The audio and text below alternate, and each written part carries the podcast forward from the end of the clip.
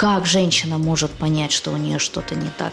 Врача-мамолога официально в стране у нас не существует. Я себя там уже похоронила, блин, после таких слов, ей-богу. Мне всегда хочется спросить, доктор, вы как это определили? Неправильно со стороны гинеколога ставить такие как бы диагнозы, да. Это безоперационное удаление образования молочной железы.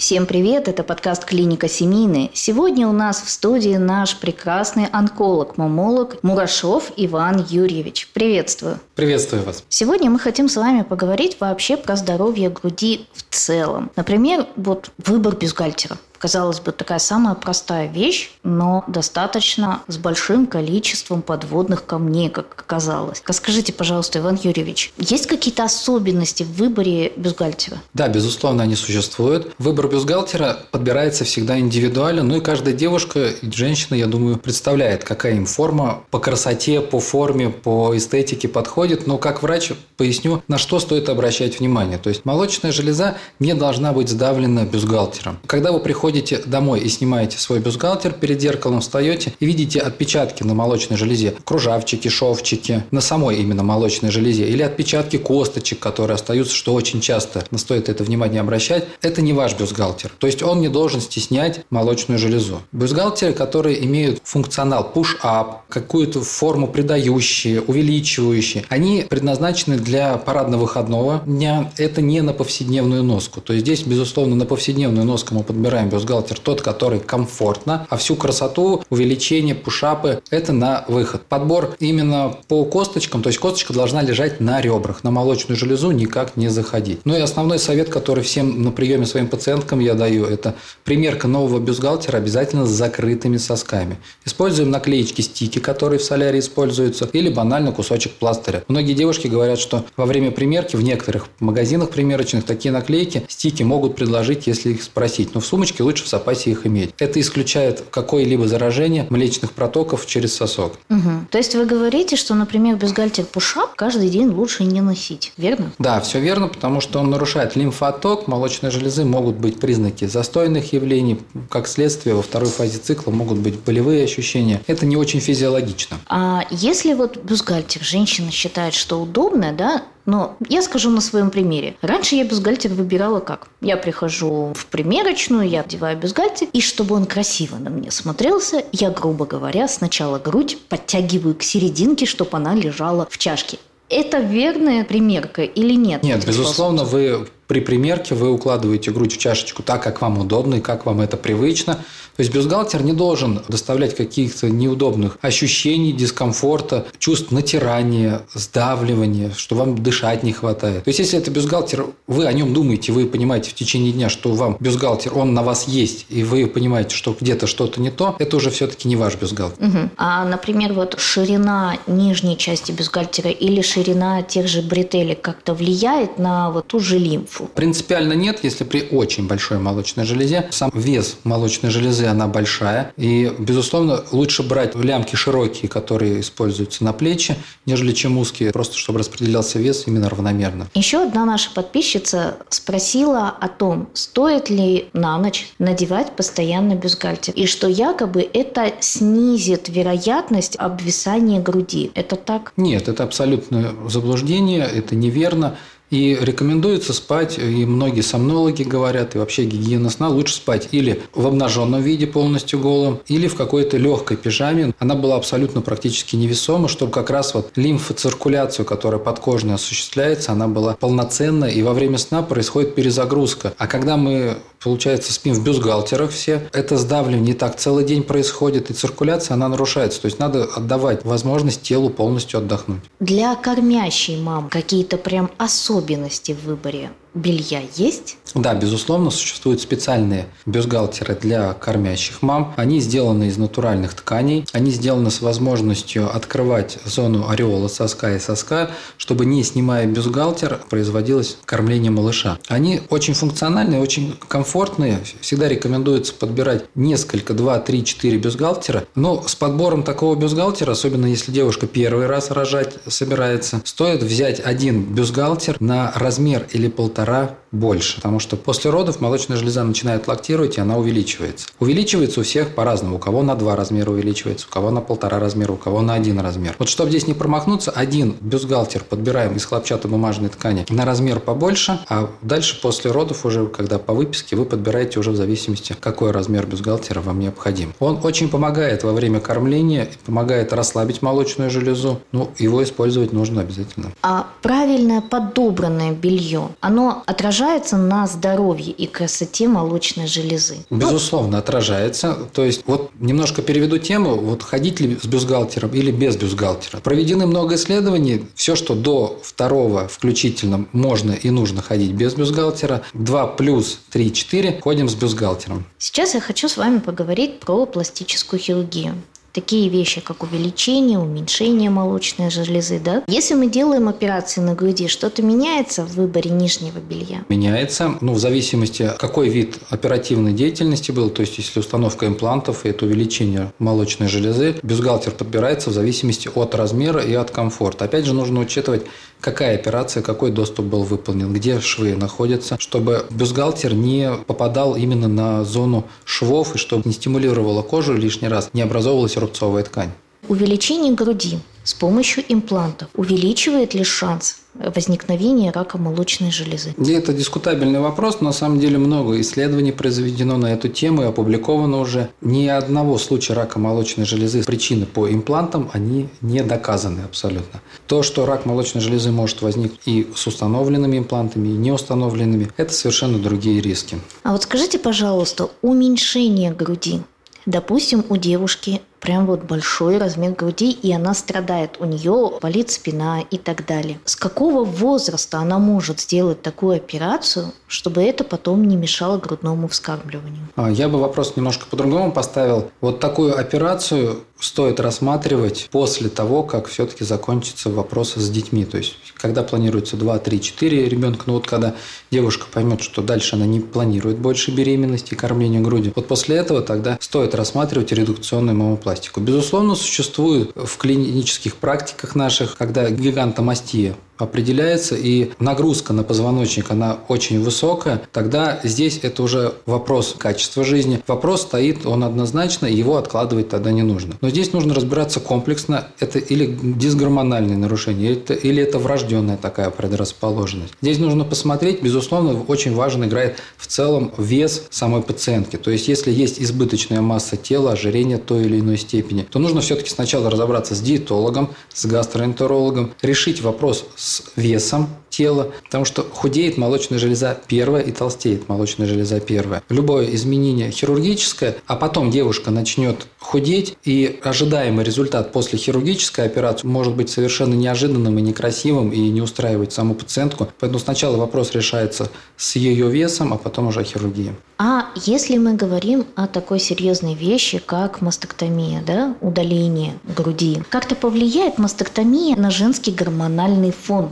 Нет, именно на гормональный фон никак это не влияет и абсолютно это никак не сказывается на состоянии в целом организма. Давайте затронем такую тему, как, например, доброкачественные опухоли в груди. Как женщина может понять, что у нее что-то не так? Какие способы лечения и лечится ли вообще все это? Любая патология доброкачественной молочной железы, почему это очень важный раздел в мамологии, на сегодняшний день выделяется основной момент, это ранняя диагностика и профилактика рака молочной железы, потому что любая патология доброкачественная молочной молочной железы в той или иной степени может приводить к возникновению рака молочной железы. Но возникают риски. Самая частая жалоба – это, безусловно, фиброаденома. То есть, любое узловое образование всегда у всех на слуху – это фиброаденома. В клинической практике разные случаи бывают. Бывает, когда девушки приходят при жалобах, нащупал у себя какое-то уплотнение. Где-то заболело, где-то чего-то. Но зачастую это выявляется все-таки при ультразвуковом исследовании. И 70% выявляемых узловых образований мной, и не только мной, в литературе это тоже описано, написано, это не пальпируемые узловые образования, то есть они никак себя не проявляют, не замечаются и не болят, не беспокоят. Ну да, вот даже для примера, лично у меня то же самое было. Я раз в год хожу, делаю УЗИ молочных желез, и на одном из таких УЗИ у меня увидели вот такую доброкачественную опухоль. Честно скажу, очень сильно напугалась, прибежала к вам, вы меня успокоили, и мы решили этот вопрос с фиброаденомой, и я была спокойна. Но для меня, да, это был шок, потому что каждый месяц я грудь проверяла, а тут как бы вообще нежданно-негаданно я прихожу на УЗИ, а там что-то находят, и еще добрый дядечка УЗИст такой вот. Я вам очень советую сходить к онкологу, мамологу. Я там уже, честно, все, я себя там уже похоронила, блин, после таких слов, ей-богу. Она очень часто пугаются, на самом деле, когда девушек отправляют к онкологу. Врача-мамолога официально в стране у нас не существует такой специальности. То есть молочной железой занимаются врачи-гинекологи, хирурги, онкологи. Я лично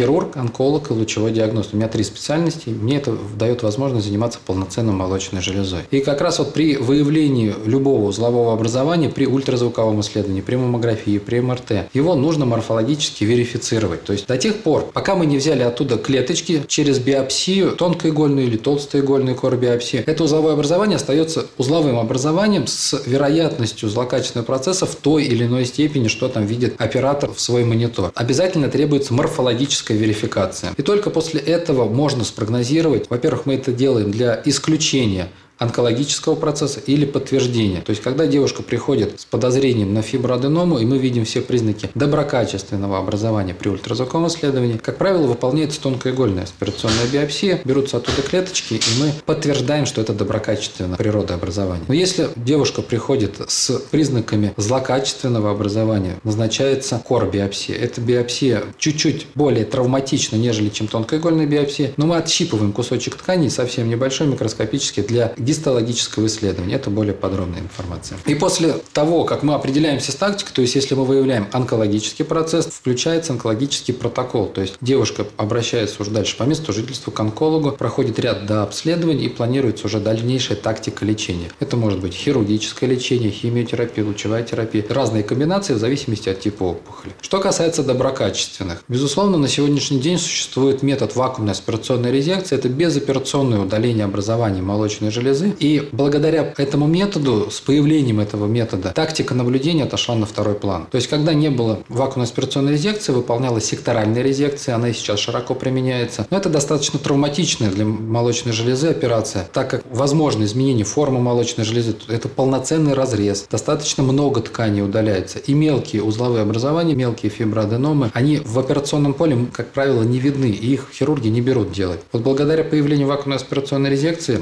это все на сегодняшний день доступно, и наблюдать смысла абсолютно никакого нет. К примеру, у девушки выявили, доказали, что это фиброаденома. Она мелкая. Ну, мелкая, допустим, 5 миллиметров. Все, ее отправили. Она приходит через полгода, 5 миллиметров. Приходит еще через полгода, 5 миллиметров. Приходит там через 2 года. Она у нее уже 2 сантиметра. Что делать? Удалять. Опять же, как удалять? Или секторальная резекция, или безоперационным с помощью вакуумной аспирационной резекции. Ждать, что это изменится, что это само пройдет, то, что само пройдет, это точно не пройдет. Ни один узелок не проходит самостоятельно. Поэтому для безопасности, для профилактики рака молочной железы, э, любые узловые образования, они являются провокационным фактором к образованию рака молочной железы. Поэтому лучше удалить, чем наблюдать, потому что при наблюдении любая отрицательная динамика стоит вопрос сразу об удалении. При динамике там она может и 10 лет не меняться, ну на 11 год, допустим, поменяться. При планировании беременности, во время лактации, это происходят физиологические гормональные изменения со стороны молочной железы. Это может стать триггером к росту вот этих узловых новых образований. Не обязательно, что это в злокачественную сторону. Банально фиброаденома начнет расти, активно расти, она может своей массой передавить млечные протоки, будет проблема с лактацией, лактостазы, лактационные маститы, и там будет уже вопрос возникать от отказа грудного вскармливания. На сегодняшний день мы все боремся за грудное вскармливание, потому что это очень важный период и для молочной железы, и для малыша. А вот скажите, пожалуйста, если получается у нас фиброаденома, ее, допустим, никогда не было,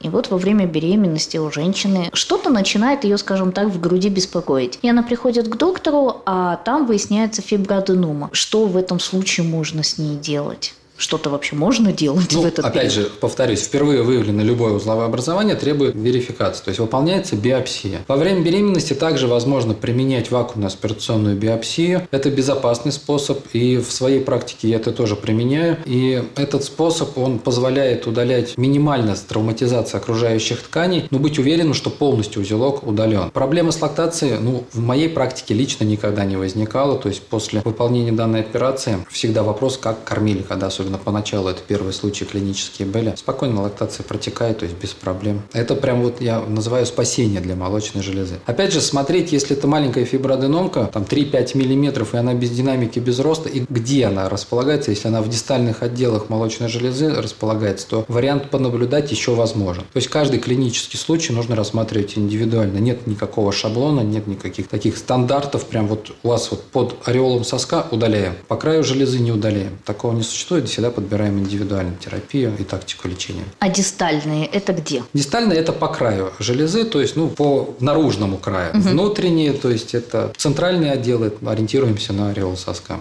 Угу. Вы сейчас сказали, что у нас в России в принципе нету такой специальности, как мамолог, верно? Да. И э, получается, даже гинеколог может поставить такой диагноз, как, например, фиброаденома, и решать, что потом с этой фиброаденомой делать. Смотрите, по приказу, на самом деле, первично осмотр молочной железы должен и выполняется врачом-гинекологом. Это у них прописано в их функциональных обязанностей. То есть они собирают анамнез, они выполняют визуальный осмотр, выполняют пальпацию и обязаны отправить по тем или иным клиническим проявлениям на ультразвуковое исследование или на маммографию. При выявлении каких-либо патологических изменений девушка делегируется для выполнения биопсии и определения дальнейшей тактики врачу-хирургу-онкологу work. Тот, кто имеет право выполнять биопсии. Я к чему вообще задаю такой вопрос? Я сижу на разных форумах, в том числе женских, и я столкнулась конкретно с женским постом. Там одна девушка, у нее на УЗИ нашли несколько фиброаденом мелких. Я ей посоветовала идти к онкологу-мамологу, потому что с этим к ним надо идти. Тем более у тебя уже УЗИ на руках. Она испугалась, что ей будут брать биопсию. И побежала к гинекологу. И гинеколог такой посмотрел на вот это вот все и сказал, у тебя все нормально, на на эти опухоли не обращая внимания, проверяя раз в год, в полтора, все будет окей. И когда она вот об этом написала, если честно, я немножко перепугалась за этого человека, потому что, как мне кажется, это было неправильно со стороны гинеколога ставить такие как бы диагнозы, да, и, собственно говоря, ей Ну говорить. да, я повторюсь, что любой диагноз, особенно когда при ультразвуковом исследовании пишут, у вас узловое образование, в заключении фиброаденома. Некоторые пишут фиброаденома под вопросом. Фиброаденома – диагноз морфологический. То есть, пока мы клеточки не взяли оттуда, не посмотрели, что это такое – это остается узловым образованием или кистозным образованием с той или иной степени подозрения на злокачественный процесс. Существует стандартизация любого лучевого метода диагностики, это таблица BIRATS. Она от 0 до 6, то есть самое впервые выявленное узловое образование категории BIRATS 3, 4, 5. Там. Подтвержденный рак молочной железы, это BIRATS 6 ставится. Если доктор совсем ничего не понимает, но он что-то видит, но он не может это описать, он ставит BIRATS 0. Это требует дополнительного метода диагностики. То есть, когда при ультразвуковом исследовании доктор пишет, у вас фиброаденома мелкая, не переживайте. Мне всегда хочется спросить, доктор, вы как это определили? То есть в любое впервые выявленное узловое образование обязано пройти морфологическую верификацию. В приказе, на самом деле, в клинических рекомендациях это так и написано. Мы ставим категорию БИРАЦ 3-4, выполняем биопсию, определяемся. Если это доброкачественное, это одно дело. Если это злокачественное, это совершенно другая история. Но при ультразвуковом исследовании, при маммографии, когда пишут фиброаденома под вопросом, от них на самом деле никто не просит писать фиброаденому и диагноз ставить. Внутрипротоковая папиллома. Или это киста, киста с густым содержимым. Там все что угодно может быть. Даже могу сказать со своим опытом, когда я иду на биопсию и думаю, ну там 100% киста с густым содержимым. Раз это фиброаденома. Или наоборот, когда иду на фиброаденом, оказывается, что это кистозное образование. Это совершенно другая природа. То есть киста – это шарик, наполненный жидкостью внутри молочной железы. Фиброаденома – это узел, это плюс ткань. То есть пока не выполним биопсию, мы не убедимся, что это за ткань, диагноз фиброаденомы внутри внутрипротоку папиллома нельзя ставить. Безусловно, да, при ультразвуковом исследовании кисты молочной железы, они хорошо определяются, но не всегда 100%. А вот именно узловое образование обязаны все-таки верифицировать. Тактика наблюдения, ну вот ее отправили в никуда. У меня был сейчас недавно клинический случай, что выявили рак молочной железы у женщины размерами 4 мм. Взяли биопсию, получили, да, подозрение на атипию. Выполнили вакуумно-аспирационную биопсию, потому что кор биопсию в данном случае на 4 мм была вероятность, что мы просто не попадем. Сама оптимальный способ был вакуумную аспирационную биопсию выполнить. Мы выполнили, мы подтвердили. Но тем не менее, я всегда говорю, что рак молочной железы начинается с одной клеточки. Не имеет значения, какой у вас узел, большой или маленький. Безусловно, когда большая фиброаденома, если смотреть математическую модель клеточек, вот в большом узле их много, ну там, допустим, миллиард миллиардов, а в маленьком узелке 3 миллиметра, их там миллион, допустим, клеточек. Понятно, что когда миллиард миллиард, вероятность мутации и вероятность, что что-то изменится, намного выше, нежели чем в маленьком узле. Но принципиально это никак не меняет риски, что может возникнуть рак молочной железы. Поэтому я против тактики наблюдения. Ну что, Иван Юрьевич, спасибо большое, что вы пришли, что мы поговорили вообще на такую очень обширную и интересную тему про молочную железу. Разобрали вообще все, что только можно, по-моему, про молочные железы. И это было классно. Спасибо огромное за приглашение. Рад был поделиться своим опытом. И я думаю, да, мы на самом деле обсудили очень большие темы, масштабные темы. И ценность как раз вот по самообследованию, по знаниям вашим, которые вы получили и при мамопластиках, при пластической хирургии, при ценность при грудном вскармливании и доброкачественных изменений. И понимаете теперь, на что обращать внимание при подборе бюстгальтера и нижнего белья. Я надеюсь, что мои знания вам очень полезны окажутся. До новых встреч! Если у вас есть какие-то вопросы или вы хотите оставить комментарии, в описании подкаста есть ссылочки, вы можете перейти и написать там. С вами был подкаст «Клиника семейная». Услышимся.